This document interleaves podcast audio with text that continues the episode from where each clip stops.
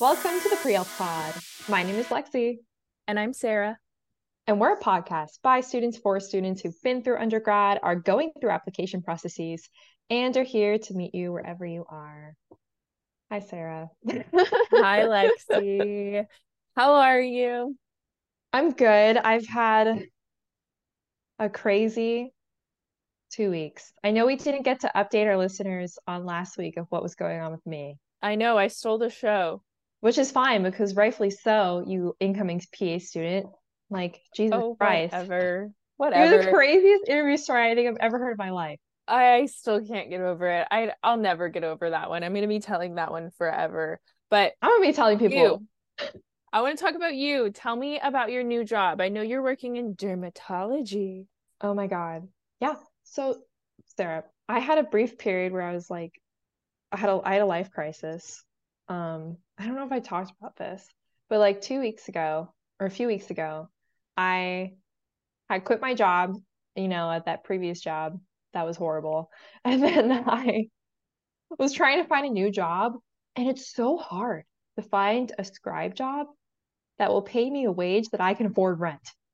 Yeah. And I really wanted to become a scribe again, you know, because I, I love the experience and I want to be in like the healthcare realm again, at least before I go into medical school.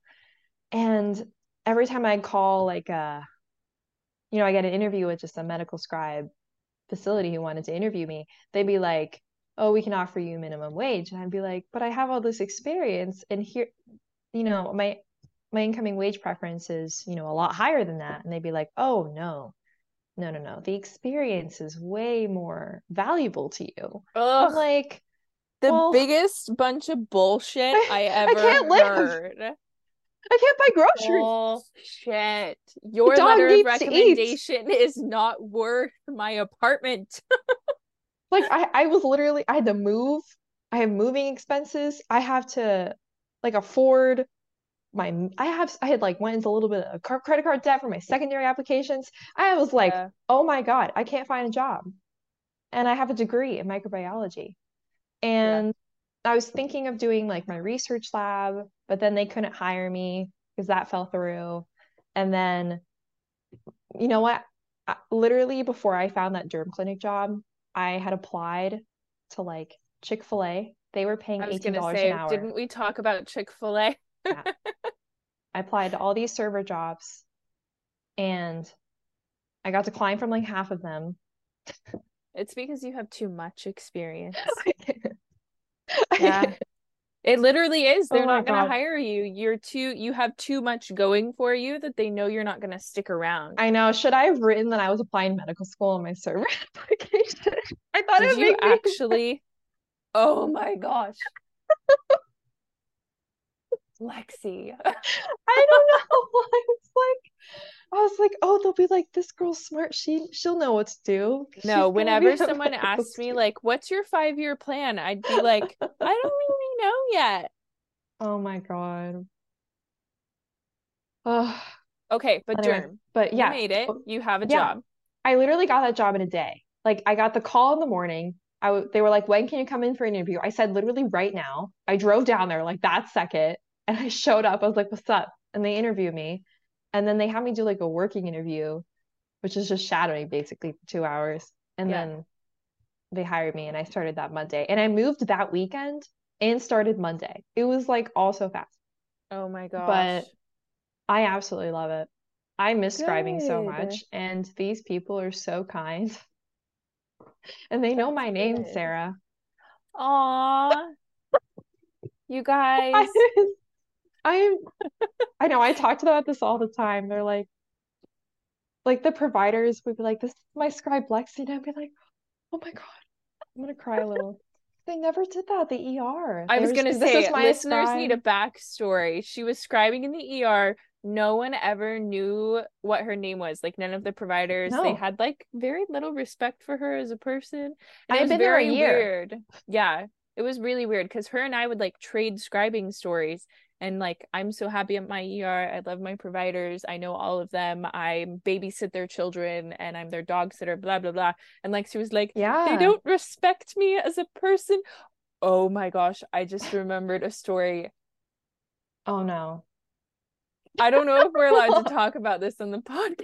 We'll just say it and we'll see if we'll need to cut it. Okay, okay. Here's the tea. One time I'm hanging out with Lexi and she goes, so I did this thing and I think it was like kind of bad. And I was like, what did you do? And she goes, well, I volunteered to be like the human body for oh the provider's ultrasound class. And Lexi, totally please tell that. This story of how you like ruined everything. Oh my God, I totally forgot about Sorry that. Sorry to bring up trauma. I think I totally blocked it out. Okay, I think so I the told backstory. You to black it out. I, oh my God. I'm this was when it. She was working in the E R. Yes, so I, and we'll maybe cut it out if I think about it after I sleep. Yeah, you can think it over. So I was a scribe and they were looking for volunteers, like volunteer scribes to do ultrasounds on. And I volunteered to do it. It was like one of these evenings and literally almost like a lot of the E R physicians that I worked with were there. And, and she thought, she literally said this to me, I thought it would help make them like me because I was volunteering for their thing. And you know what they did? They put her on a freaking table naked and they ultrasounded her and treated her like she wasn't even there. Yeah. And then they all, okay, they all saw my butt, you guys. I died. When I tell you, I like, I've never been more angry. I think that was an accident because I like accidentally turned over, but it was like one of those like white plastic tables. Like it wasn't even a hospital bed or anything. No, it was, it was like, like in this conference table. room. It was a folding table. They just like I laid on it. They ultrasounded my eyeballs. They they ultrasounded everything, you guys. And I'll leave that up to your imagination. Everything, everything, everything. I had no idea what to expect. Um, so and anyway, then that she was had in- to go back to work with them and be their scribe the next day. And that doc, like all those, oh my God. I mean, they're professionals. I mean, you know, Still. whatever. Nuh-uh. I was no. like, well. Okay, but here's my public service announcement, because I actually had one of my scribes. I used to like manage my scribes, and oh one of them gosh. came to me and was telling me that one of the providers we work with asked if she'd volunteer to be the person that they ultrasound for one of her ultrasound classes. And that was like a couple months after Lexi told me her horror story. And I was like, do not do that. Do not volunteer to do that. And I told her your story. So here's our public service announcement, guys. If you're ever asked to volunteer for this, and it is with doctors who you are going to see on a regular basis, like you work with them, that is not the volunteer opportun- opportunity for you. It just, it's not. Don't do it. Because what did you gain oh from that, Lexi? What did you gain? Nothing. I totally forgot about it. I didn't even put on my med school app. I didn't even put I didn't put it anywhere. No one knows about it. That was just a night that I forgot about. Like, Sarah, I totally did not even I was like, what are you talking about? And I was like, oh my God. Um, so anyway. That's our yeah. public service announcement. That's our my scribe job now is really awesome. And no and, one's seen her butt there. And no one, no one has seen her. Oh my God, Sarah, I can't. Oh my gosh. No, it's great. Dermatology is definitely different. It's still very fast paced though. Like I was quite yeah. surprised. They were like, oh, you work in the E R, so it'll be like the same. I was like, what? No. Mm-hmm. What do you, what do you mean? But no, we see like thirty-five patients a day. They have fifteen minute appointments. And like yesterday I saw ten patients within thirty minutes. Dang. And I was That's like crazy. This clinic is very it's popping. They they like do fit-ins every day. They see a lot of patients. Wow. And I'm now scribing like on my own. Yeah. And it hasn't even been it's been a week. And I started scribing on my own again like this week. Because you're a pro. Um yeah. I just did they um I never send like prescriptions or dental orders or what else did I do? Other stuff. Like only in the E R, we only did the note. And yeah. so I'm a master of the no, but I was like, prescriptions, ah, oh my God. Yeah. Pharmacy. But now you're a pro. You got it all. Now I know it. So yeah, well, it's I'm definitely great. I'm so excited for you. I love that you have this new job. And honestly, guys, I'm going to make us stop talking because I love our episode that we recorded today. We got to speak with Ryan Rivard, and he's from the Vitally Stable podcast. Um, he talked to us all about P A school and the P A career and all of our burning P A questions. It's really like our first episode where we're really featuring someone with similar P A experiences and tons of P A knowledge. So I hope you guys really enjoy it. And yeah, stay tuned. Hi, guys, and welcome back. I'm so excited to introduce you to our guest today. We're here with Ryan Rivard. He graduated from the University of Minnesota College of Liberal Arts in twenty eighteen with a Bachelor of Individualized Studies in Life Sciences, Psychology, and soci- Sociology. He has six years of B L S E M T experience, a year of E D Tech experience, and he was eventually accepted to Augsburg University in October Woo! Of twenty twenty-one.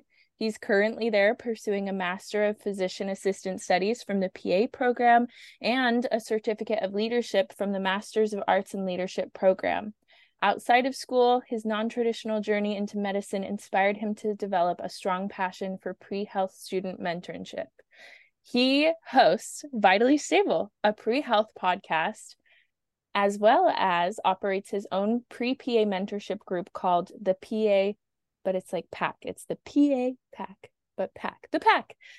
Um, his mission is to educate pre-health students on what medical career options are available to them, provide them with the tools and information they need to be successful within the career path they've chosen, and tackle the mental health crisis that exists in the pre-health student population. So all things we love and we resonate with. So we are having him here on today, and I'm so excited to talk to you. Oh, I'm incredibly excited to be here. I deeply apologize for making you read all of that. That was, it sounded so much shorter when I wrote it. So no, it's fine. It's good. It's informative. Everyone knows your story and where you're coming from, what your background is. I love it. Plus Perfect. You got that patient care experience riddled in there. It's very important to pre-P A Strength of my application. Strength of my application oh, yeah. has to be in there. Absolutely. Oh, yeah. It's what yeah. made you where you are now. Yeah, Ryan, thanks so much for joining us, and thank you for reaching out to us too. We were talking a lot of a little bit about this before we recorded, but um, you know, we're just really happy to hear that there's another pre-health podcast out there who has a similar mission to us, who wants to help our students. And I was mentioning this, you know, if like medical school and P A school, if there was knowledge available, if everybody knew how to get in, and it was equitable and feasible, then there wouldn't really be the need for this podcast. And I would be absolutely thrilled, you know, because yeah. that's, that's the dream. But I'm just so thankful that Ryan here also has information out there to help like fellow incoming P A students get into P A school and, you know, achieve their dreams. And we have, we have the same mission. So we're excited to have you on. This oh, is well, great. I am, I am just as excited to be here. And it's a lot of the same reason, you know, I, I started what I did because there wasn't what I believed anybody doing what, what you all are doing. And I know that we've talked about this off air quite a bit, but you know, I, I have a strong belief there should be more leaders doing podcasts like this, sharing information like this, because as we're all accustomed to, this system is changing. It's getting harder. There's new things coming up, and we need people that are there to help. Are there to kind of yeah. normalize some of this stuff and just say what the world is right now and make our lives a little bit easier, which is really what we're all doing here. It's just trying to make some people's lives a little bit easier. Yeah. I really like the way you, you phrased that. Just oh, making well, people's lives easier. That should be an, our new uh, subtitle. Is that the word? I, I think so. subtitle. Um, So first off, I know you own the podcast, Vitally Stable, a pre-health podcast. Why did you start it? So it's a wonderful question. I got a little bit of a story for you. So this time I'll I'll do the talking. I won't make you read it. Uh, uh, so the let's so it originally started with Vitally Stable. It was actually called the Let's Chat series beforehand. So when I entered my career in undergrad, I actually entered in business, and I kind of kind of said that at the beginning. But like I was actually into video and audio production, and I wanted to run my own business in video and audio production. And I did well in the business world, but I just hated the nature of the world. I didn't want to have to compete against other people to find value to then gain money from that. I wanted to work with people to change people's lives and make their lives better and actually help the world a little bit. So I realized business wasn't for me and switched into the sciences, but be- I had to do it halfway through my undergrad. So I, for me, it was about my junior year, early junior year, when I, when I started my medical journey, and I had already done half of my college up to that point. And I was in the College of Liberal Arts. So I was not in a biological science college. So it added a ton of extra challenges to my journey, which made me kind of a unique story in the process. And obviously we know the end result right now, but during the time period, there was a lot of times where I didn't know if I could actually make it to the end. And there was a lot of people that didn't think that I could make it because of the story that I had. And I started to realize that, you know, there wasn't enough resources available to help people like me, people that didn't know about science, that didn't start in science, that didn't have the background in science to be able to get into science. Mm. And it just, for a while, I thought it was just me. Like, I'm just like, maybe I'm just the only one who thinks that way just because of my strange story. But as I started to get to know pre-health students in the early parts of my story, I started to realize it's not just me. It's the whole system. It's there. It just isn't enough information about what people can do in medicine. And my perception of medicine early, just to be blatantly honest, I only knew about a doctor and a nurse when I first entered the, my medical yeah, career. Yeah. And it's, I, the P A career was new. That was something I found out on the way, which is funny oh, work yeah. coming to me, but there's even more careers than that, that even to this day, I'm still learning about, that I've never known through the podcast. But to kind of sum it all up, I ended up meeting with this one guy early into my medical story where he, he was a friend, he was a, basically a relative of our person that worked around our family. So I got a connection, at least with one medical person who was already made a medical school, and he had just made Rush Medical College in Chicago. Uh, and so he was willing to sit down with me and just talk about the medical career and what it entails, and actually just help me, someone who borrowed their time just to give me a little bit of a moment to guide me in my life. And it kind of changed the trajectory of my life, allowing me to realize not only is medicine the right career for me, but it also is something I can accomplish if I put my emphasis and focus on these specific areas. And And then he made me make one promise at the end of that, which is really the point of why I'm telling you all that, is at the very end, he told me that only thing he'd ask in return for the time he spent with me was, I have to do the same for somebody else someday. And Aww. That turned into the Let's Chat series, which was my effort, my ability to try and start to educate people like me, or people that were in the pre-health world, on what medical career options were available to them. So we started out really like early Let's Chat series. I, I grabbed a couple people I knew that had made D O school, made M D school, made P A school, and we just brought them in and we just interviewed them for like an hour and a half to two hours with like a couple people attending. Um, we did it, and we did it through my old team I used to work for. I used to work for the University of Minnesota Emergency Medical Services. And you'll see with oh, nice. my podcast, that's the sponsor on our podcast that we have. They still support a lot of the work I do, and they kind of gave me the platform to start. So they are our official sponsor, but it was through that team we started the Let's Chat series, and we had good attendance. It was cool, but it was a lot of work to put on for like four to five people to show up yeah. for a while. So we decided to try and put it into an audio format and put it out and see what it sounded like. And it ended up, I believe it sounded three, four times better in an audio format than a video format. And I started to realize that this information could be helpful to more people than just the people I worked right next to. This could help people across the country. Uh, so we decided to kind of do something with that. And so we originally yeah. turned the Let's Chat series into more of a podcast format, but then we wanted to not just link ourselves just to that component. We wanted to reach much more other aspects of pre-health. So that's where I partnered with my co-host. Uh, so Katie is my co-host. She's now pursuing nursing. She actually just made the University of Minnesota Nursing School. So oh, she will be great. starting her career here pretty soon. But we partnered together and realized that we could hit a lot of different components of pre-health with the, the five prime episode types that we've created. So I could go a lot more into that, but really our podcast yeah. isn't just guest speakers now. It now has become graduate student guest speakers, professional guest speakers, pre-health student guest speakers, alongside education on how to be healthy in your process, how to, you know, approach the application. Uh, we have fun debates between heated topics. We try and normalize a lot of things in pre-health. It's kind of grown to be a lot more than what it used to be. And, and then from there, it spawned the P A C, which was kind of a, a crazy side thing that we got going, and realized I had a lot of P As that were looking at my podcast because of my story. And I thought yeah. I would help them on a more personal level. So we've kind of offshoot Vitally Stable into the P A C. Uh, so it's kind of just all been this rolling ball that's grown into what it has been, but all started with just one person making me make a promise to help other people, and me having had a similar experience. Sounds like very similar stories. Yeah, honestly. Yeah. Which is crazy. We all kind of like we all kind of were like, hey, this is the issue that I have. How can I fix it for everyone? I I really appreciate that in you, Ryan, that mm, you also you. saw not the opportunity to fix something for yourself, but the opportunity to make a difference for everyone, mm. make a change for everyone. That's something that we're constantly trying to work on, is how can we make this helpful for more people, mm-hmm. a resource for the whole world, not even just the United States. Like, how do we take this global? Exactly. How do we do this? Yeah. So I think that's awesome. Thank you. It's been a lot of fun to see where it's taken me, and and it's cool to talk to other people in that same realm. Uh, and it's just awesome to even just be here thinking about how far it's just grown from that original meeting with, because we we started the Let's Chat series in December on December second of twenty twenty-one. So it has been a little ways since then, and to now have, you know, we've reached an incredibly large listener base. We're in over thirty-five, forty states now. We have at least one listen. We actually have started to have some listeners in India. I've had reports nice. from parents coming in telling us they appreciate the knowledge just as much. So we have a new like listener type of group. It's just been yeah, tremendous really to see cool. the support. Uh, and I can't imagine, you know, if we can see where it goes from here, you know? Yeah. Yeah. That's awesome. Absolutely.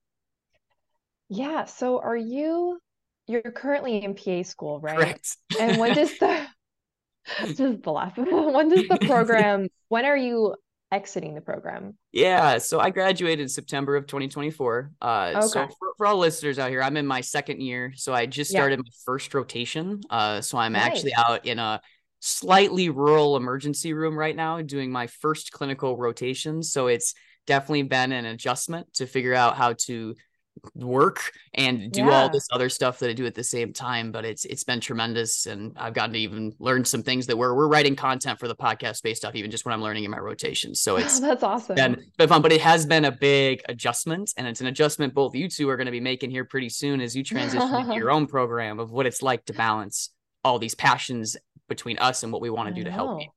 I mean, Sarah, Absolutely. oh my God, starting on January. Oh, don't remind me. I'm scared. I'm as scared as I am excited. Yeah. Be excited. It's you, you will have your moments that you can be scared, and it's a good thing, but be excited right now. That's live in the joy until you, till you get started. Okay. Absolutely. I just can't believe it's happening so quickly. Like I, I don't know. I kind of had it in my brain that I would get like one last Christmas. But with the mm-hmm. program starting January fifth, it looks like there's no Christmas because mm-hmm. we got to move out there pretty soon. And yeah. it's just crazy. It's not at all what I expected the timeline to look like for me, but it'll Never all is. work out, and I'm excited. Never is. My, my own story, I got one interview, and it was my top school. It was my only ever interview, and they accepted me on my first interview. So like wow. my, I'm that's literally sometimes, what's happening to me right now. Exactly. it it just takes one, just takes one school to believe in you. Yeah. And it's your whole funny journey though, starts. Now, like I have an acceptance, and this week I got three more rejections, and I was like, doesn't matter now. Oh, well, I know. Meanwhile, I got rejected from the server job I applied for yesterday. Oh, stop. You don't even know how to respond to that. Anyways. I know. I, I have a different job. I work in a derm clinic now. Um, better job. It's a better job. Yeah. Like I had gotten that derm clinic job last week. I talked about this already, but like, and then I got that server job rejection. I was like, oh man. Hey, they're missing out. Anyway. So what specialty are you interested in going into? It's a great question. Uh, in the P A world, it's a little bit different when it comes to considering your specialty, because yeah. we have so much ability to move around between careers that we're constantly told all the time to not lock ourselves into one thing.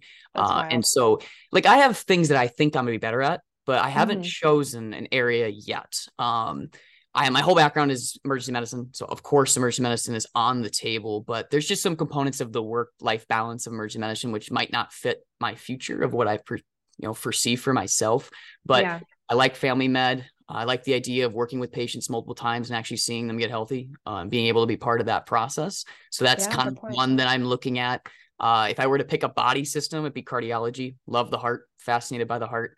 So that would be that one. But honestly, like I said, I really am trying to not lock myself down into anything, you know, and There's some rotations I think are going to be harder than others. I got my surgery one in two months. So that's definitely the one that is going to be probably the biggest shock for me. Um, but you never know, you know. That's so exciting. That's making me really excited. I can't wait. Good. Oh. You should be excited. Keep it. How crazy is it though? That like it's yours is a twenty-seven month program, correct, if I'm remembering. Yeah. yeah. Okay. How crazy is it that in twenty-seven months it's over and you're just thrown into it? It's in the moment, it doesn't feel crazy. Like right now, it doesn't feel crazy because we've just, okay. our past year and a half of my life has been hardcore work. Uh, yeah. and, and you'll get a feel for that of just P A school is just fast. It's very fast. Yeah. Um, but thinking back on my whole journey, it's, it is a little bit crazy. I mean, I, I have moments constantly in the emergency room right now where like nurses are looking at me and like, yes, I'm qualified to make these decisions, but it's also like, uh, Whoa. of experience, twenty years of experience, should I be the one making these decisions? And it's definitely some of those moments which have kind of grounded me a little bit of like, it yeah. is pretty crazy how far I've come. Oh Absolutely. Oh, I'm so excited. Oh. I remember when I was scribing in the E R, we had a bunch of P A students come like see what was going on because we were a rural E R um, on the Indian reservation. So everyone wanted to do a rotation with us to get that kind of cultural training. Um, this is over in Arizona. And I just remember seeing all those P A students and thinking, that's never going to be me. It's going to take so long. And now it's like a year away. Maybe I'll be in oh those God. same shoes. I it's just so different. It. It's, it's so good. different. Really like the, just the M D perspective. I'm like, I don't even know when I'd be in attending. My thirties.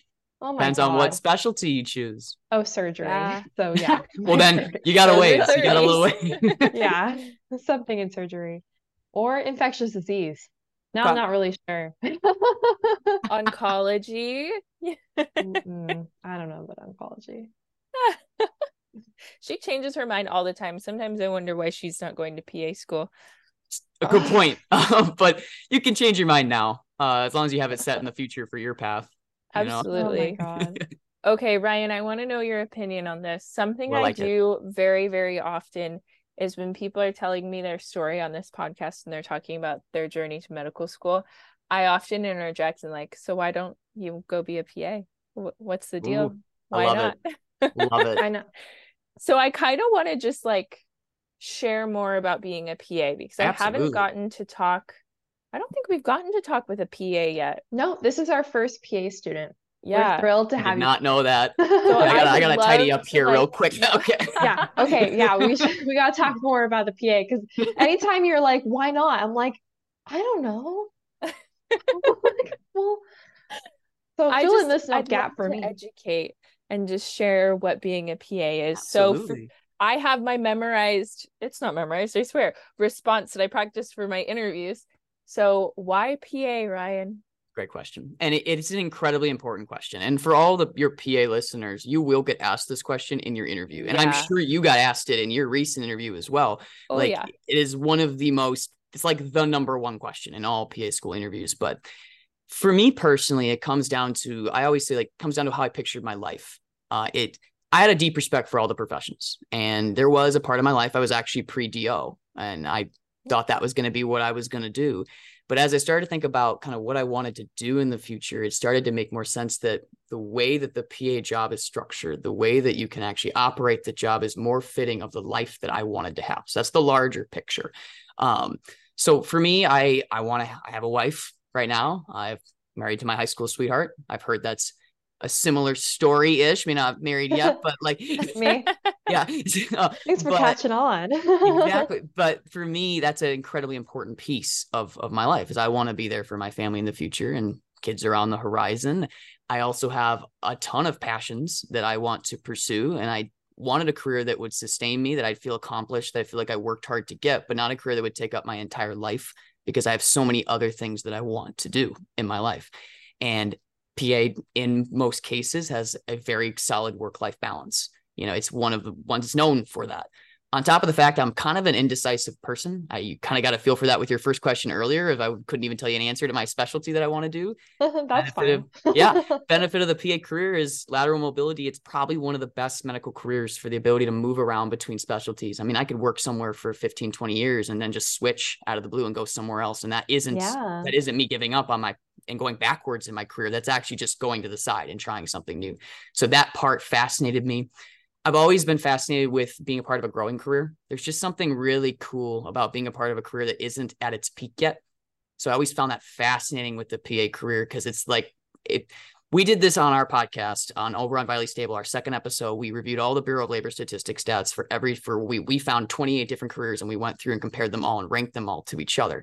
And oh. we were able to find that P A was top five in both growth of the job and salary. And it's one of the few, the only other one that fit that same category was nurse practitioner. So those two are kind of growing okay. right next to each other.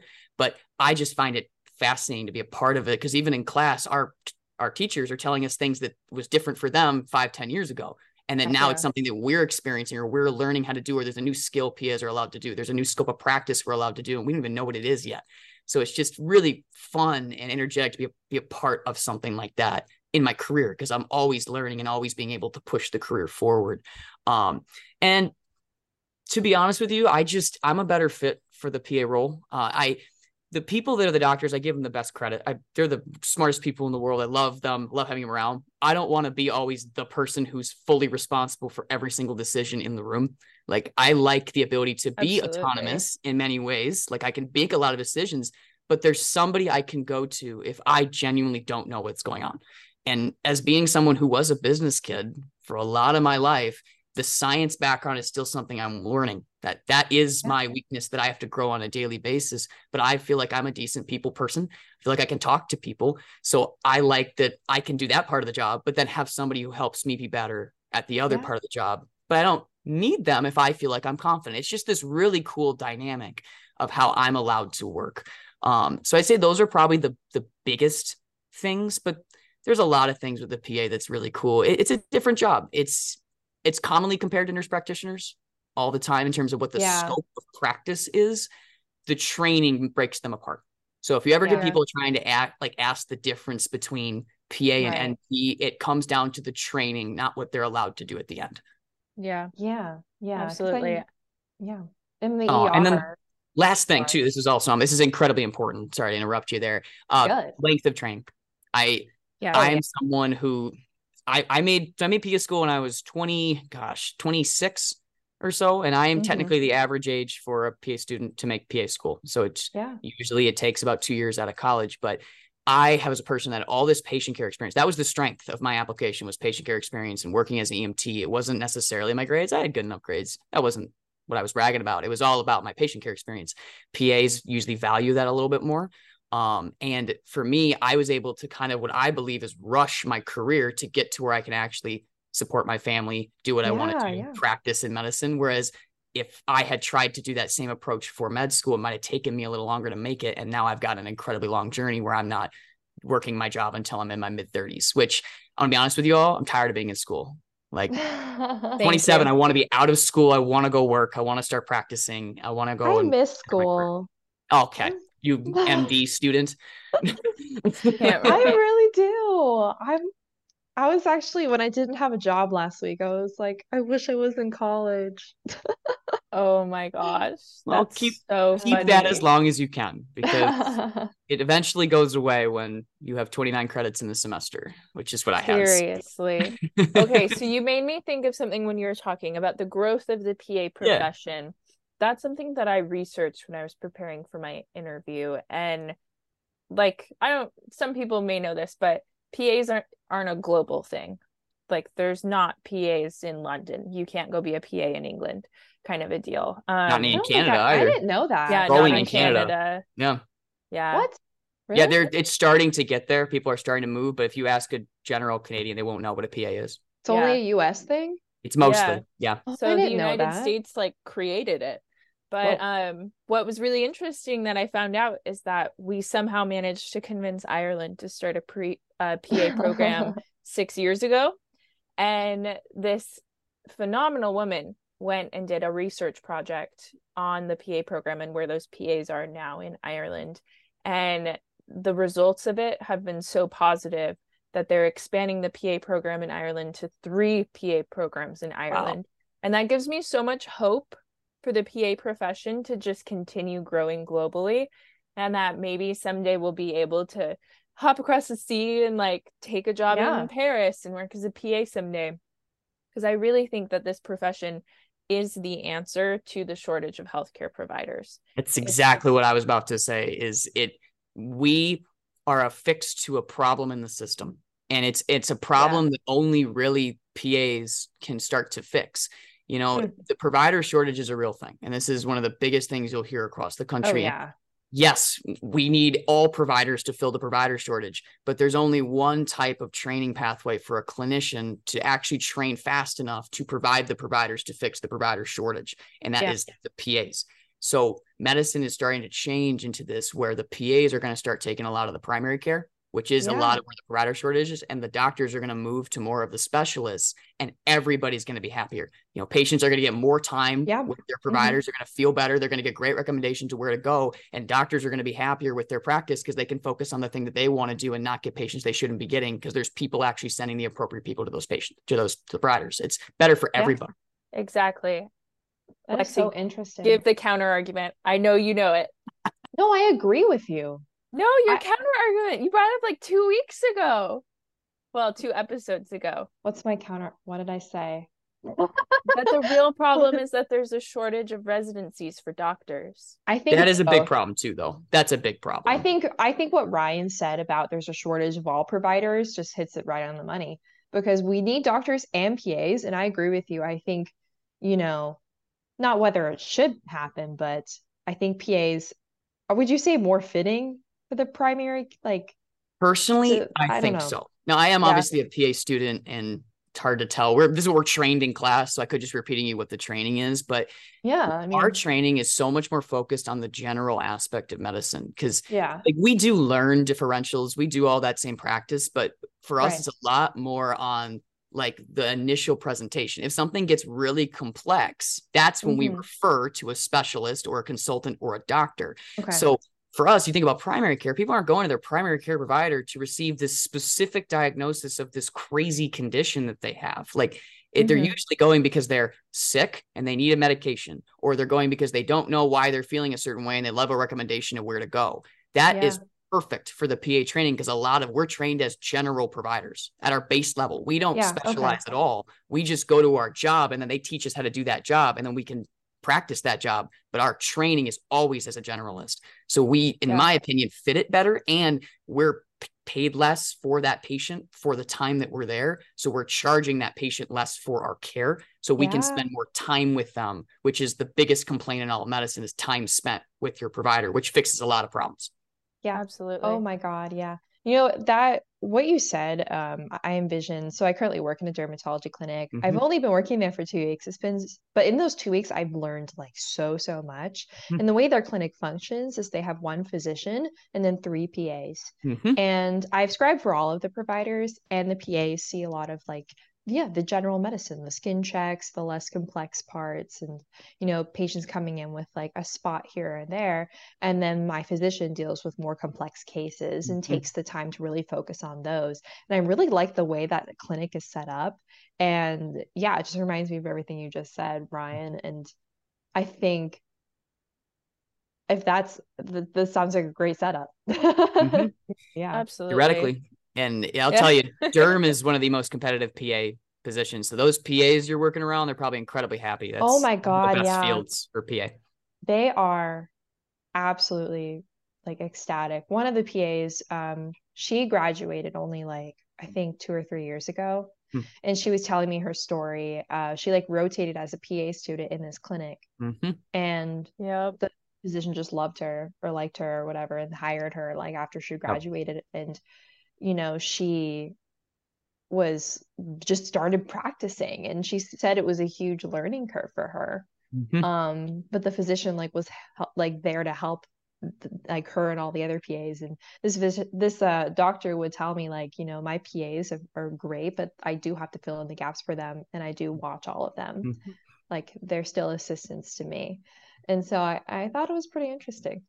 It's, I will say, with the way that our rotations are set up, there's kind of a cool aspect of my, ro- my preceptors are all M Ds right now. Like, I'm going to work with a few P As, but like mm-hmm. the people who are training me out there, they're all doctors.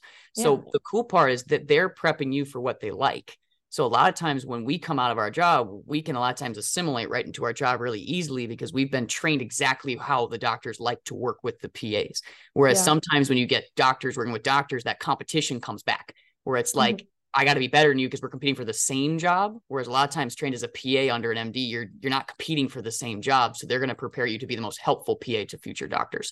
So it is a really cool, like I've kind of lived what you described with your derm clinic for my rotations. My, I have a doctor I'm with, they'll send me into a room. I'll do the initial assessment. I'll come out, say what I think it is. They'll yeah. agree with me or not agree with me, and then go and do a quicker assessment. So they'll save all their time that they needed doing all this other work. And they'll come yeah. out, tell me what they think it is. And then I'm the one doing the follow-ups. So I'm, yeah. I'm routinely just saving the doctor time to focus on what their job entails. And I'm doing the parts that I'm trained to do. It just is best for everybody. Yeah. Wow. The magic of P As. Isn't it? We're the best. I love P As. We are the best. I'm so excited. I like, I think I want my own clinic. I think I'm interested in outpatient. I'm just going to have a bunch of my little buddies, my little P A Dude, buddies. That's another around. Reason I want to be a P A. I do not want my own clinic. I do not want the responsibility. I do not want to have to deal with it. I just want to show up to work. Exactly. Exactly. Oh. One of the most valuable lessons I learned in working in O B G Y N was that I will never be happy being responsible for a clinic, because I helped this this doctor like build up her clinic from the ground up. It was brand new. I was there opening day. I was with her wow. for six months. And then I was like, I cannot do this anymore. This is horrible. This is the worst nightmare I've ever experienced. She was a great doctor. Absolutely incredible. Her clinic now is doing amazing. But the process of getting a clinic open wow. and running and on its feet, all of the hoops you have to jump through. Holy cow. I could never, I will just show up to work happily as a P A. And you'll go home happily at a reasonable time as a yep. P A. And leave it at work. I'm not exactly. taking it home with me. Oh man, I'm going to make my own website, a logo. We're going to do a little promo video for the clinic. That. I don't know if you you've got done that this, before. Lexi. You got this. I will cheer you on. Oh my God. Uh, yeah. Well, oh my Ryan, gosh, I just looked at the time. I know. Well, hey, I'm a talker. I'll take the blame. That's fine. Look at my little questions list here. You know, listeners, this is what happens when two podcast hosts get together. This is this is what happens. We just yeah, talk we're all forever. Really good at chatting. Oh my God. Um, well, I want to ask you this last question, yeah. which will probably be a very long answer. Um, what would you change about the P A application process?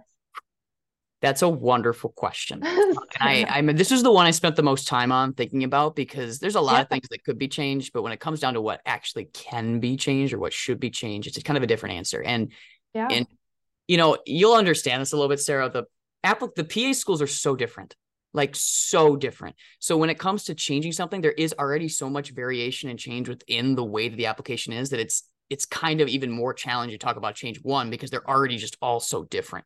I mean, yeah. if you just compare, I've, there's two schools in Minnesota, particularly between Augsburg and Bethel. And if you look at their requirements, they're incredibly different. Just those two schools are in the same state, but they look for completely different things. So this made it hard to think about for this question. But for me personally, I've had this one thing just working with my pre-P A mentees, and it's kind of been the biggest frustration of mine in preparing them for their journey. And it's these, these changes in application requirements without allowing time for the student to actually properly change that for themselves. It's we've done, this has happened literally this past year. So I have a people I'm working with that are trying to apply to some of the Minnesota P A schools, and they just changed their B minus on all prereqs to a B required on all prereqs, but gave them a year to figure that out. So now these people might have had a class that worked and planned their whole story and their whole schedule around it, but now ah. they have a year to go back and change everything and make it work if that class didn't meet a requirement.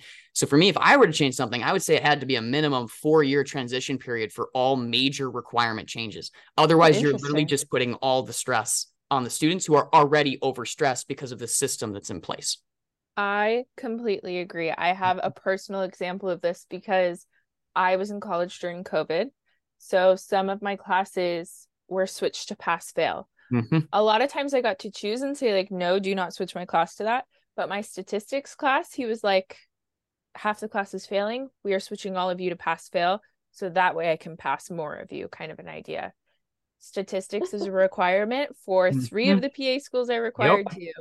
to. Ooh. And they decided that this year they don't care about COVID anymore. It's not an excuse anymore. Because now it doesn't matter. Now it doesn't exist. Exactly.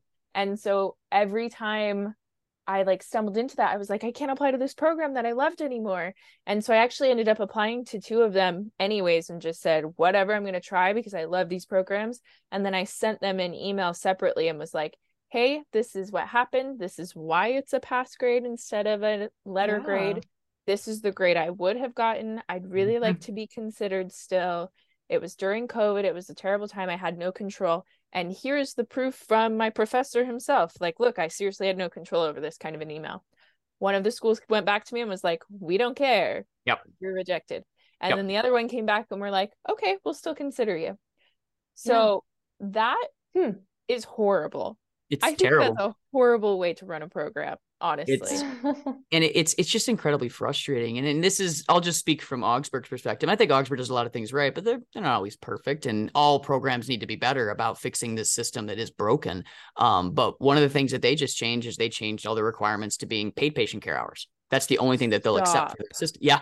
And so there's a lot of people that have been volunteer patient care hours for years. Yeah. And now suddenly all those hours only count as Volunteer, volunteer healthcare experience. They don't count as patient Ooh. care experience anymore for that program. And that is something, and they have their reasoning. And we actually, we interviewed our program director at Augsburg on our podcast. So if you want to hear their reasoning, it's, it is a good reasoning, but when you consider from the pre-health perspective, it added a ton of stress to people that weren't prepared for that without giving them enough time to adjust. And it's many of the reasons why my own pre-P M N Ts can't even apply to the program I have the most connections to. Uh, so it's been, it's definitely been a little bit of a challenge. So to me, it's a grander scheme things. I, I I believe programs are making changes to make it easier for them and not necessarily always thinking about what it's doing to the students who are already stressed out. And you guys heard in my mission at the beginning, one of the biggest things I try and fight is the mental health crisis that I think exists in the pre-health yeah. world. The, inc- the amount of anxiety, depression, and even suicide attempts that exist within the pre-health population is absolutely astronomical. And yeah. it's ridiculous. Mm-hmm. I, I just, if this is the, this is my soapbox I stand on. This is like my biggest heated thing, but I'll join have, you. Okay, good. I have That's so fine. many people I work with that will come to me after they do their process, or they receive a rejection or something, and they will basically tell me that they're a failure in their life. And oh. it bothers me so much because I see this person as someone who spent their entire life working yeah. for this moment, investing in themselves, passing incredibly hard classes that a lot of people can't pass. And then they'll get all the way to the end after all that work and then think that they're a failure because they get one rejection because nobody's told them that this process is just that hard and that it's just going to be that way. So that was actually leading into my next answer here, talking about one of the things I would change. And this is not at the programs. This is at the, the pre-health students. You got to normalize some of this stuff a little bit. This process oh, yeah. is hard. You might be rejected. It sucks. I've been you there. Will I be rejected. My rejection letters. I have them all on the back because they're reminders to me of to keep working hard. But fighting through that self-doubt, and I know this was a recent episode you guys just did, but fighting through that self-doubt, fighting through that imposter syndrome, that is probably the hardest part of being a pre-health student on the way. But yeah. if it doesn't work, it doesn't mean that you are bad. If it doesn't work, it just means at that moment, it's just not your time. So go find something else to make yourself better. My greatest moment of growth in my life was following my first rejection from P A school. That is when mm. I actually became the person that then was successful in P A school, was in that year of my life. So it's all mm. about perspective. So that, that's the other big thing I would change if I were to choose is pre-health students, believe in yourself. Okay. It is normal to not make it right away. That is not, that is a common thing these days. And it does not mean you are a bad applicant. It does not mean you're a failure. It just means it's not your time yet. And keep fighting. Absolutely. Seriously, I love that soapbox. And I would only add, don't be afraid to go to therapy. Don't be afraid exactly. to see a psychiatrist. I proudly take anti-anxiety medication every single day, and I'm happy I do. Don't be afraid of using resources to help with your mental health when you're going through yeah. this. The whole undergrad application process, everything throughout this process mm-hmm. is some of the most challenging things you'll face in life. Once you graduate and you're in your career, you did it. You're there. You're great. Mm-hmm. There are other things life will throw at you, but none of it will test you as much as I think applying to a graduate program will. Exactly. So don't yeah. be afraid to rely on those things if you think you need them. I know. I had therapy today about med school. Heck yeah. My wife's a therapist, so she's mine.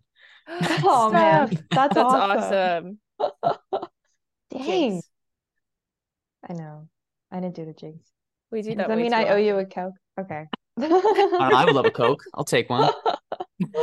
Well, well, Ryan, it's been such a pleasure to have you on. Um, you were awesome. And thank oh, you for everything you. you're doing for your pre-P A mentees and pre-health students around the globe, and pre-P A students for now in the in the States, but hopefully around the globe soon. We've well, got Ireland. It's hey, my yeah. I have an Irish background. I'm so happy that they're the one of the first ones. That's great. Um, yeah. But no, I, I don't know, I'm incredibly honored to be here. Like the amount of work that you guys do and the, what you've been able to accomplish. I mean, you're still, in, you're not, I know you just made your program, but you're not in your program yet. Like I'm someone who has a lot of knowledge because I did it. I'm just so Thank impressed you. that you two are able to do what you've done and reach people and help people while still focusing on your own journey. That's incredibly impressive. And so, like I said, I'm, I'm the honored one to be here Aww. and share maybe a little bit of info if I have it for you all. And I, I'm just, it's, I appreciate you both for helping a lot of people. You're changing a lot of people's lives. Thank you so much. Thank Ryan. you. Cool. Well, where can we find you in your podcast? Yeah. Yeah. So we got a couple places. We're still kind of trying to build that aspect of the podcast where I'm, I'm not a social media person. So I'm trying to find somebody to help with that process. We do have uh, an Instagram. I'm pulling it up right now. Uh, but pretty much if you search Vitally Stable on Instagram, you'll, you'll pretty much find us right away. Um, we do also, you can email us at vitally stable podcast at gmail dot com. That's our direct link to our actual podcast. I'm working on getting my own direct email. Um, but that's kind of in the works. So more to come there. Um, but I will say with this platform, I talked about the PAC. I'm actually looking for more people for the PAC. We're trying to grow mm. the group a little bit. So just as a message out there, if there's anyone who wants more of a direct kind of true mentor or community of pre-P A people, it's kind of a smaller knit group where we work together. Feel free to reach out to the podcast. Feel free to reach out to me, and maybe we can join in this in our community that we got growing over there. Yeah. That's amazing. That's awesome. Yes. All right. Well, I'll roll the credits.